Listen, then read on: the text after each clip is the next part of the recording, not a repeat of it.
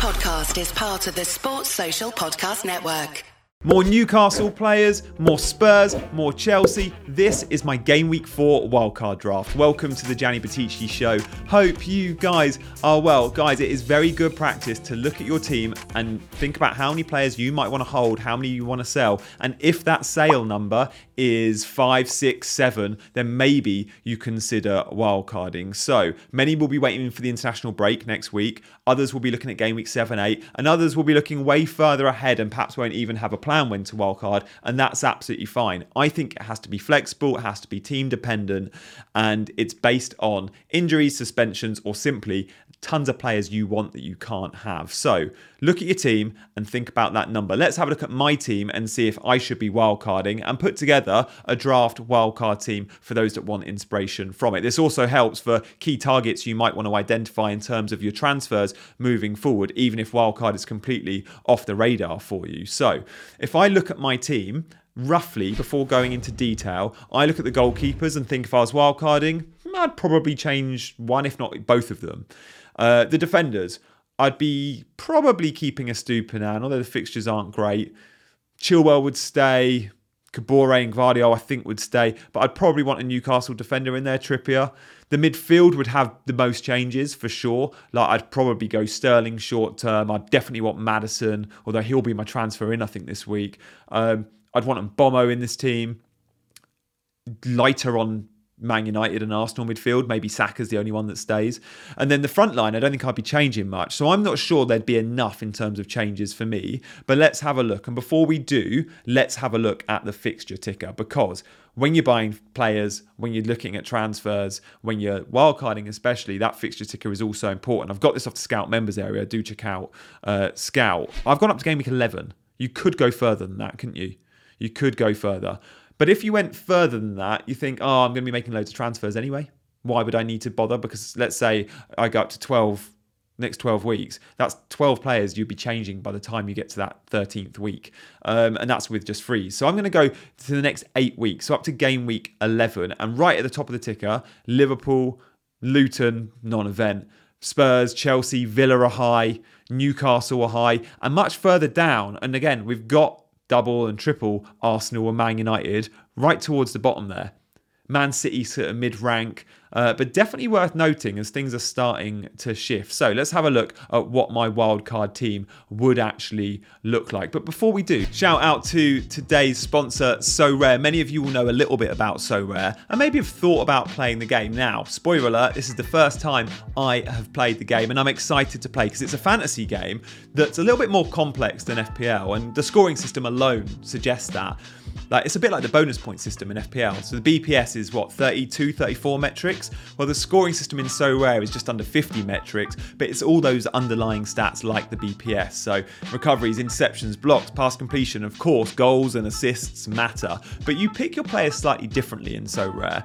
Um, DMs, for example, defensive midfielders and centre backs can score really, really well.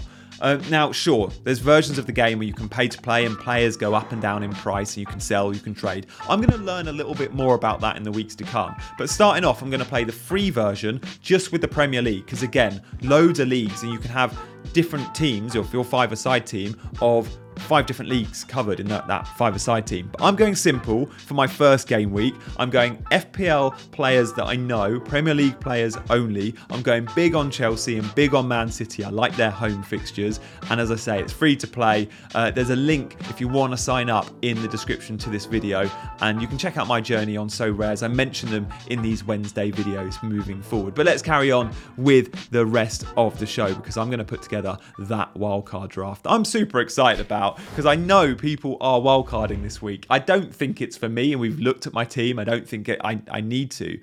But let's start with the goalkeepers. And this is where I'm a little bit stuck actually. Um, there is no standout goalkeeper at the moment, and it's tough to identify who. You can't you've got to look at the 4 million guys and go, I want Areola or Turner or both and go really budget. But money doesn't feel like it's an issue. So I'd go Areola because there is a chance West Ham still buy, um, Nottingham Forest still buy a keeper. Turner could lose his place.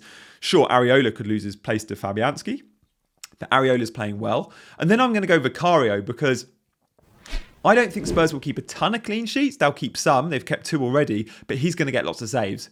But I think he'll get a lot of shots from distance and therefore low XG saves that are easy save points. Um, so let's see how that one goes. As I say, I'm not set on the goalkeepers. The rest of the team I like. So defenders. We don't need to talk about Estupiñán. Well, maybe we do because Brighton's fixtures turn, but I think he'd actually be my sub one Estupiñán a lot of the time. Chilwell is in there, he's playing left wing. We love that. But this is where it gets interesting. I'll be buying Kieran Trippier because Newcastle's fixture run is about to turn. Now, European football scares me a little bit with trips. Um, I don't think he'll be rotated yet. Um, it's more just Newcastle's performance. Will it dip off the back of those Champions League away days, especially? But we know from last season, Trippier is an elite FPL asset. So he is in that team. I think the 4 million defenders, still Kabore is the standout. Um, and then Gvardiol. I do think Man City defence is being overlooked. You could argue Aston Villa defence too. So maybe instead of Estupiñán, I'd go for an Aston Villa defender, like a Matty Cash, for example. But Gvardiol I've gone with in this team. And look, money's not an issue with this team. I've got 2.1 million in the bank from the draft I'm about to show you. So if I wanted to stretch up to Trent, if he starts keeping clean sheets, that'd be very easy. Estupiñán to Trent, whatever. Um, so Man City defense covered, Chelsea, Newcastle. That'd be the they'd be the, my three starters, and then Estupiñán a lot of the time I think would be sub one with a heavy heart because the goal threat is always there with Estupiñán. I don't like the idea of benching him, but some of those fixtures they are tough. It would still be a back three most weeks, and guys, it's going to be a midfield five, and it's the midfield positions which get really, really tricky. Now, on my um, game week uh, preview video, I showed you the best non-penalty XGI of midfielders. So let's have a look at that chart again.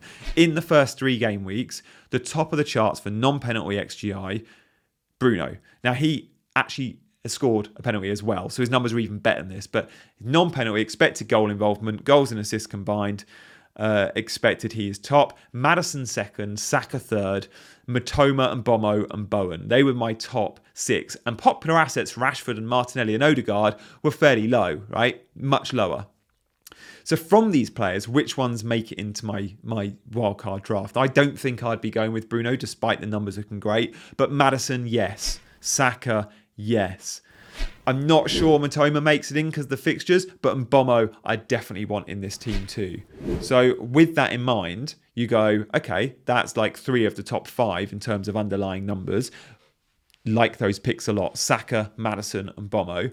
But who else do you put in? I think I would go for a short-term punt on Raheem Sterling.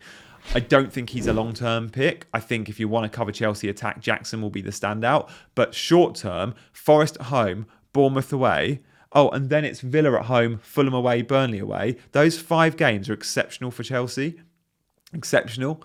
Raheem Sterling, welcome to this wildcard dr- draft. Um, and actually, let me just show you Sterling's average position map from the weekend just gone. Um, most advanced man on the pitch, him and Jackson. Super high, super wide. Because Chilwell's threat down the left, the threat down the right isn't really from the right back, it's from, from Sterling whether it's Gusto or even Reece James, don't expect them to be as advanced as like a Chilwell. Sterling provides all the threat down the right hand side, and that's what we can see from the average position map. So Sterling makes it in, and look, I think we still go Phil Foden. Like he's in my actual team. I know you'll be like, oh, Foden rotation risk. He was ill. Right? I'm pretty sure he was unwell. He wasn't meant to come on against Sheffield United. He came on because they really needed him in the last five minutes, and it worked. He got a very cheap assist. But game week two against Newcastle, best player on the pitch. I still think Foden against Fulham at home, especially. And then they've got West Ham away, Forest at home. Like there's two home games, really, really good. And Foden could go big. So I like that midfield five. Obviously, there is no Marcus Rashford in this team. Now I could upgrade Mbeumo to Rashford straight away. Um, I could upgrade Sterling to Rashford, and those moves might happen. But I think to start going into game week four, I would just go, no, I'm going to cut my Man United midfielders. It's a tough fixture. Don't know what I'm getting with Arsenal United, although I think there probably will be goals. And again, I'm cutting Martinelli out this team. Not enough for me to do it and pull that trigger but worth noting. It's a slight, it's a pretty different midfield. I don't have three of these guys, although I will be buying Maddison this week, so it'll only be Sterling and Mbeumo I don't own. And then the front three, I don't think we're changing. I don't think we're changing that front three, are we? Like Cameron Archer's just got his loan move to Sheffield United. Sorry, not his loan move, permanent deal. I think it's about 18 million. He's going to be starting every game. He's going to score lots of goals. Okay, he's going to score goals against weaker opposition, but he's going to be our third third sub. It doesn't really matter. We've got a 4.5 starter. That's kind of all you want. He ain't going to score loads of goals, I'm sure, but he will score some against weak opposition, especially at home. Very good in the championship last year. Nico Jackson, like I can't deny his numbers are all there. Like Nico Jackson this season for forwards, more big chances than anyone. Expected goals, he's ranked second. Uh, non-penalty expected goal involvement he's second. Opposition half touches he's second. Shots inside the box he's fourth.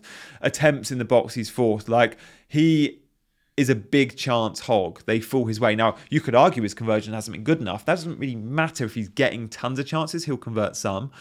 He works hard Poch loves him. We're starting to see Chelsea click. Chelsea are starting to look like an actual team guys quite excited about that. And Nico Jackson would easily be in this wildcard team. And if you don't own him in your actual team, I think he's someone you should probably look to buy if you're not going Sterling. Covering this Chelsea attack for the run they're about to go on, really, really important for me. I think the double up is really possible with Sterling and, and Jackson, but some are blocked by that because they might own Chilwell and Gusto or Chilwell and Colwill as I do. And I think I'm okay with double defence and one attack, um, but it could be loads of fun. And then obviously Haaland's the set and forget every week, whether he misses penalties or not. Do you know what? Doesn't even matter when Haaland misses a penalty.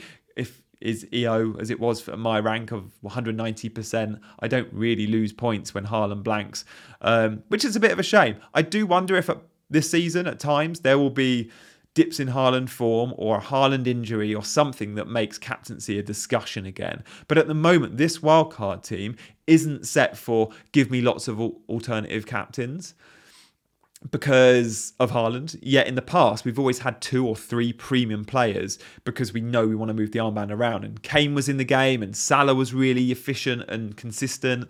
So we had those other captaincy options. Now, even if Salah starts performing to to a really high level, we're probably not captaining him much because of Haaland's form and because he's so so good. So again, like this team doesn't have your other 10 million plus midfielder or forward to rival Haaland for the armband each week simply because I don't think we need to go against him. And when we do, there's players in the bracket of Saka and Maddison that you might, Nico Jackson, that you might, given the fixture, have a little play with with the armband every now and then, but I don't think it happens much. So that's my wildcard team. As I mentioned, it's not something I'll be doing this week. I'm open to it every week. Do I book a wildcard in and have a, a time like, oh, I'm going to do it in that international break or the international break? in a month or six weeks' time? Or do I want to go right up to Christmas? In an ideal world, I want to keep it as long as I can. And in an ideal world, I'm not forced into using it. But if the flags come, if loads of those players on your watch list come and you can't get to them simply with a four point hit or you can't get to them with free transfers, that's when you start thinking about wildcard moves. As I mentioned, there isn't enough moves for me. Like I would change two of my midfielders after my transfer I'd change one of my defenders. So my start and then I the goalkeepers I'm not that fussed about. I don't think there's a big enough swing. So outside of the goalkeepers, there's only three changes I'd be making uh, to my wildcard team in my outfield 10. Not enough not enough. Um, but do consider it if it's for you. Um, absolutely no. Uh, I'm trying not trying to convince anyone they should be wildcarding, and I hope this video has been useful for those that want to consider it or not. Because as I mentioned, all the players we're discussing here, they're all watch list players. They should all be on your list. If you've enjoyed today's video, do hit the like button and subscribe. If you can subscribe to the channel, that really does mean a lot. Thank you for supporting me so far. I'll be back again on Thursday with my team selection video. Don't miss that one, and I'll see you very soon.